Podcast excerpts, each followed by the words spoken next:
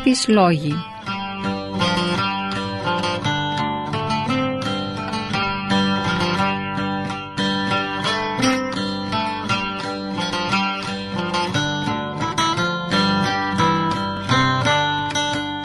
Επιμελείται και παρουσιάζει ο Ιωάννης Φιλιππάκης.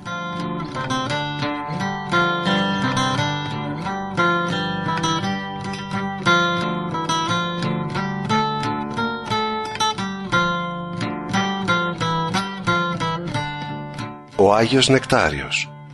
Από το βιβλίο «Ο Άγιος του αιώνα μας» του Σώτου Χονδρόπουλου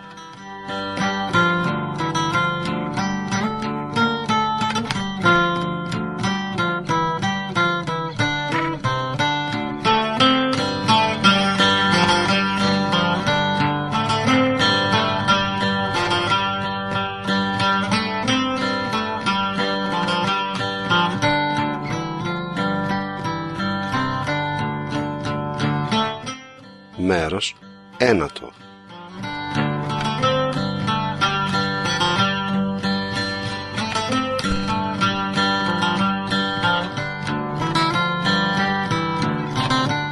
Δεν τα κατάφερε να συναντήσει αμέσως τον Αρχιεπίσκοπο. Ο Γερμανός Καλιγάς μόλις είχε αναλάβει το θρόνο και σαν ζηλωτής και δραστήριος με την πλώρη για κάθαρση και αποτελμάτωση της Ελλαδικής Εκκλησίας αντιμετώπιζε σε κάθε βήμα την αντίδραση. Παντού τον τριγύριζαν εχθροί και οργανωμένα συμφέροντα. Άλλοτε λοιπόν έλεγαν στον παρεπιδημούντα της Αιγύπτου ότι ασθενεί.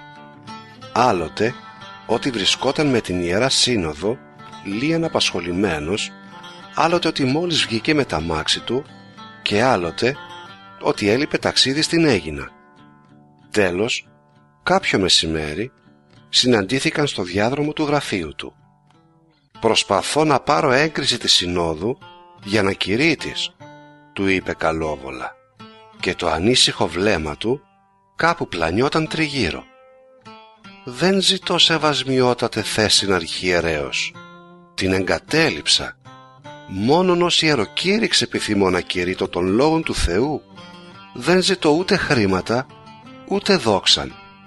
Αποβλέπω εις το να εργαστώ, να μην παραμένω αργός, να εργαστώ για την επέκταση της Βασιλείας του Θεού εις τας ψυχάς, εοπίε διψούν την επικράτησή της. Χμ, μεσολαβούν πλήστα όσα εμπόδια. Είναι και το ζήτημα που φαίνεσαι αλλοδαπός. Καλά, καλά, θα το προωθήσω το θέμα. Θα προσπαθήσω να ετοιμάσω έγκριση της Συνόδου απόμεινε ακίνητος, λυπημένος. Δεν θα με τρόμαζαν οι σκήτη, η έρημος, ψέλισε. Ένας λαός πλανάται σκορπισμένος, ένας λαός, ως της διψάδια την βασιλείαν, διψάδια τον νέκταρ της Ορθοδοξίας. Ο Γερμανός έφερε το ανήσυχο βλέμμα του στο πρόσωπο του επισκέπτη που του έλεγε αυτές τις συνηθισμένες στην ακοή του κουβέντες. Χαμογέλασε ενηγματικά. «Θα κάνω ό,τι μπορώ», τον διαβεβαίωσε.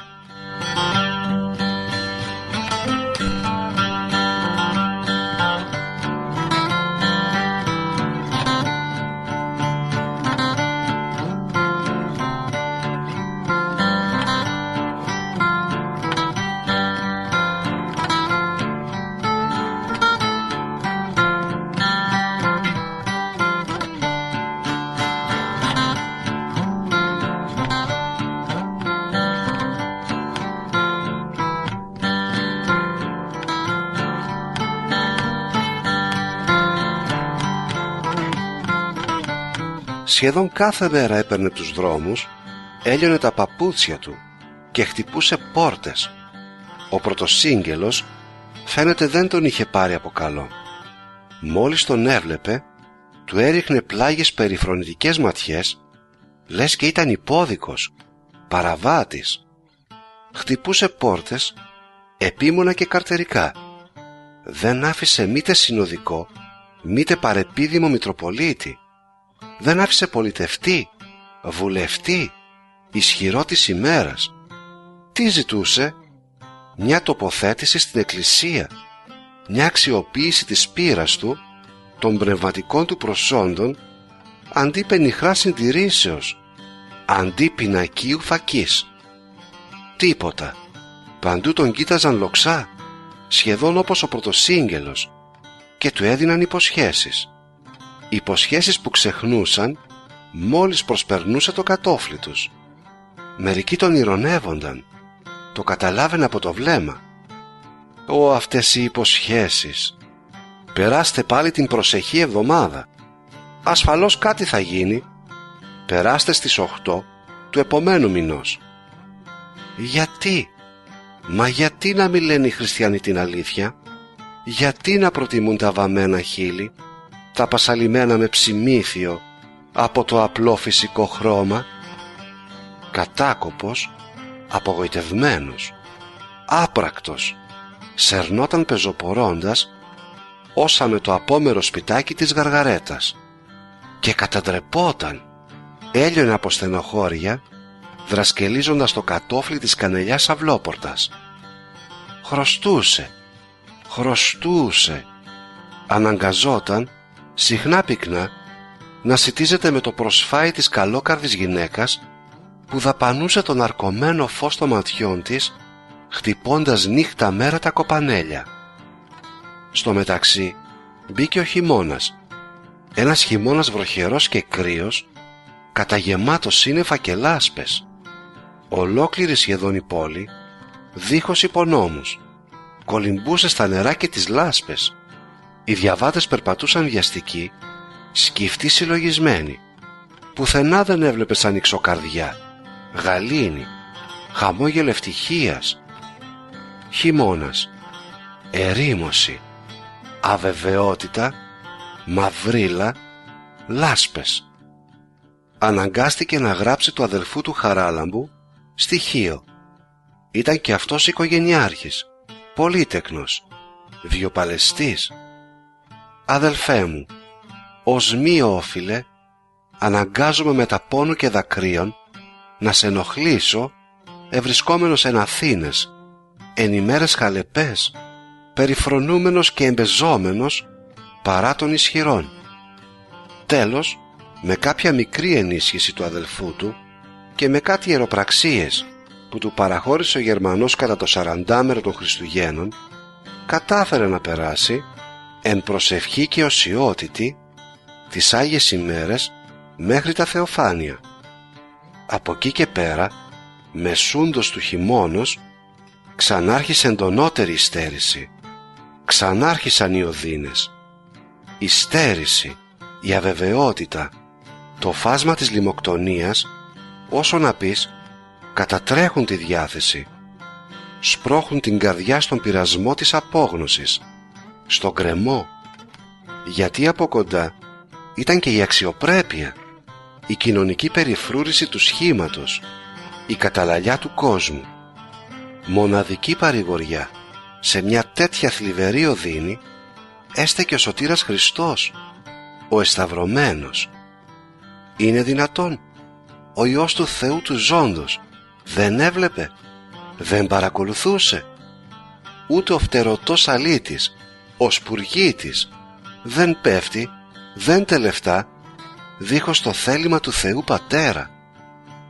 Υπομένω Κύριε, εγκαρτερώ, ψιθύριζαν κάθε τόσο στην προσευχή τα χείλη.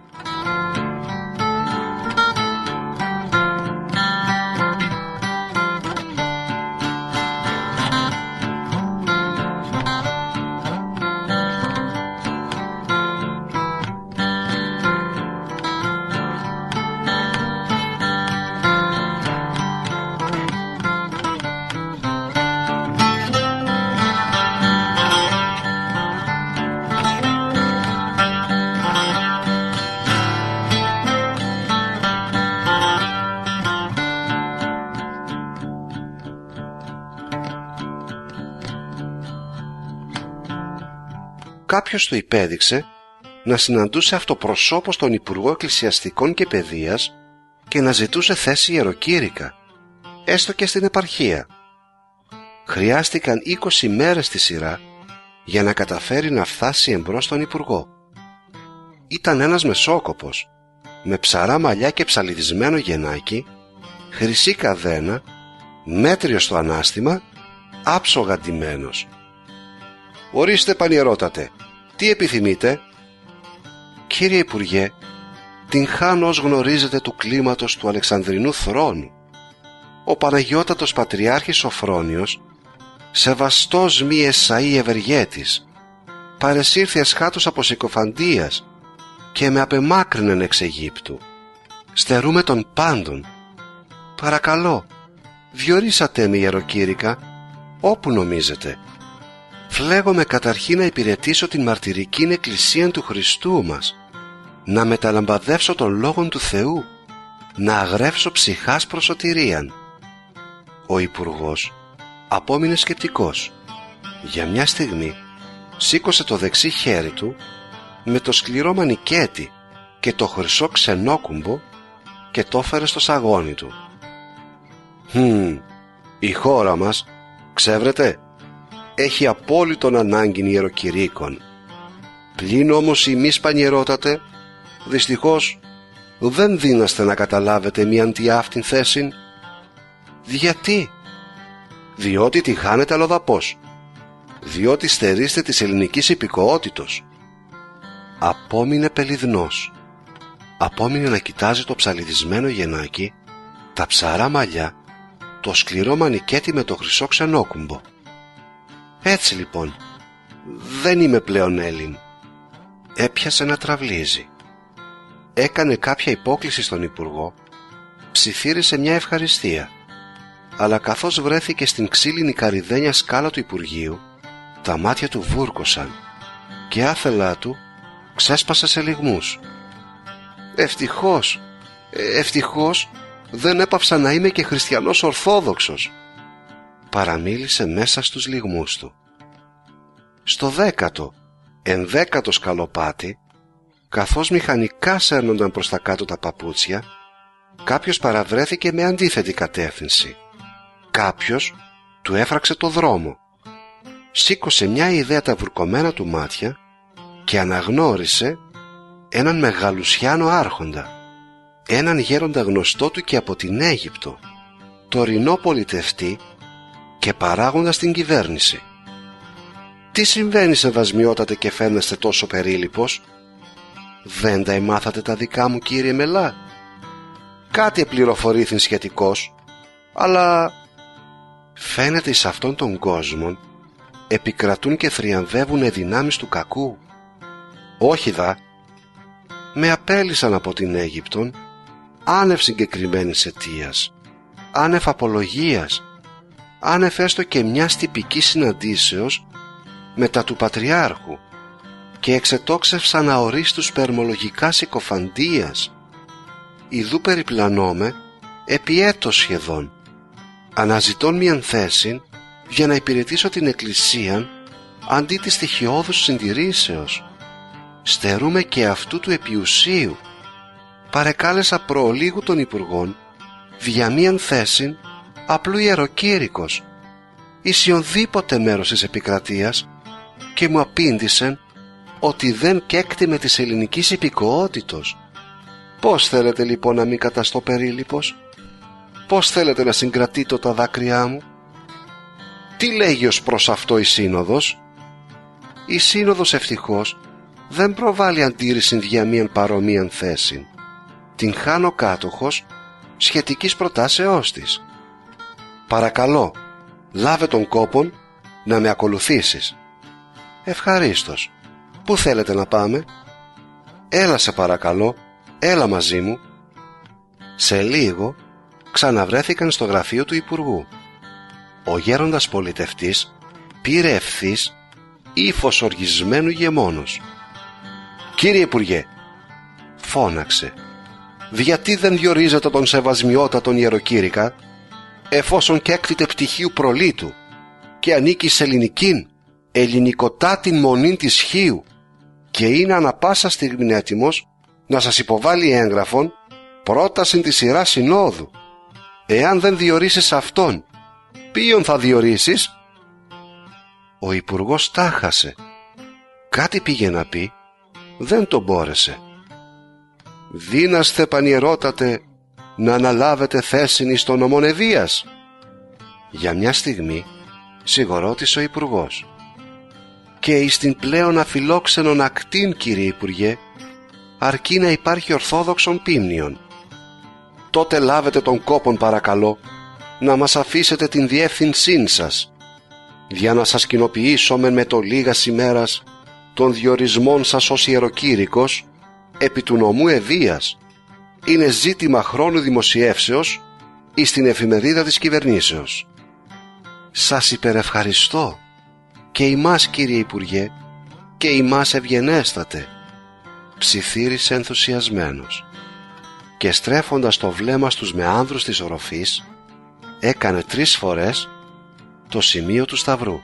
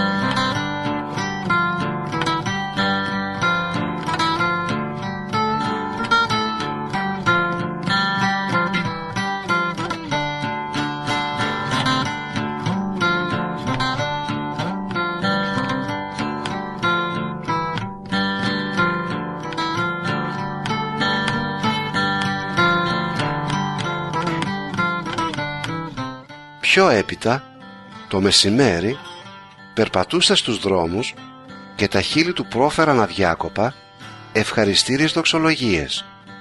Ούτε καν πρόσεχε τους διαβάτες, τα αμάξια, τις βικτόριες και τα λαντό.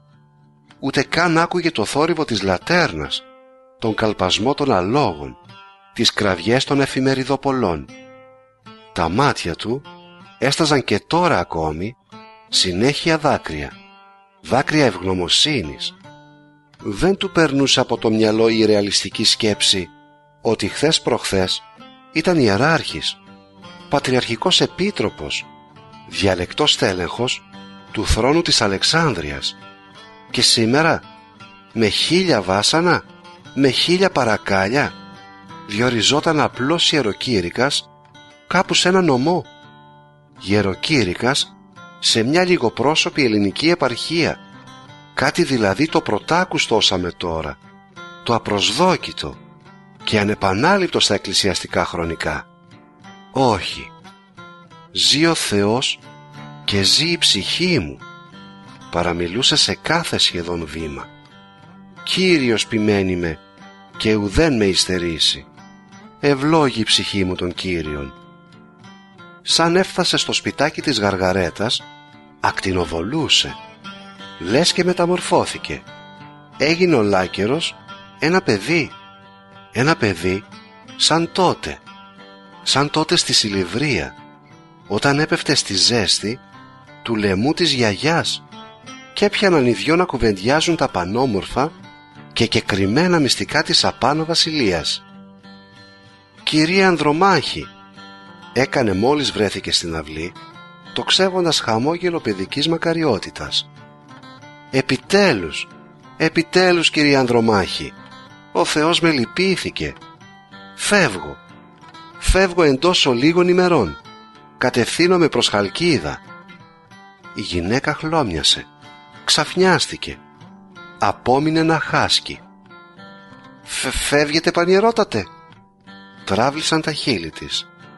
Και τώρα θα σας εκπληρώσω όλας, όλας στα υποχρεώσεις μου. Και επιπλέον, επιπλέον θα σας μνημονεύω εσαΐο μου με τους γονείς μου, με την αγαπημένη μου προμήτωρα, τη γιαγιά μου. Ω κύριε Ανδρομάχη, παρασταθήκατε τόσο καλή, τόσον καλή στα σημέρα της δοκιμασίας. Έσκυψε του φίλησε ευλαβικά το χέρι και δεν μπόρεσε να συγκρατήσει τα μάτια της. Τι κρίμα, τι κρίμα, ανάκραξε με απόγνωση. Πώς; Δεν το καταλαβαίνετε πανιερότατε. Δεν το καταλαβαίνετε ότι έχετε κοντά σας το Θεό. Ότι η παρουσία σας σκορπά την Άγια Χάρη.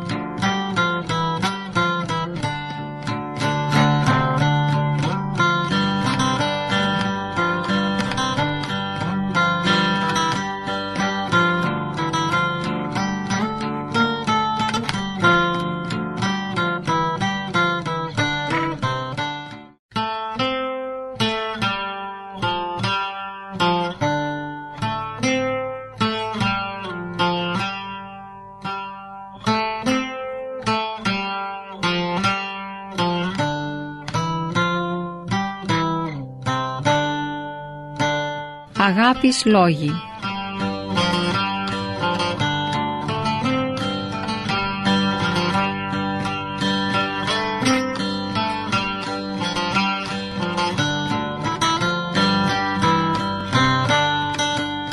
Επιμελείται και παρουσιάζει ο Ιωάννης Φιλιππάκης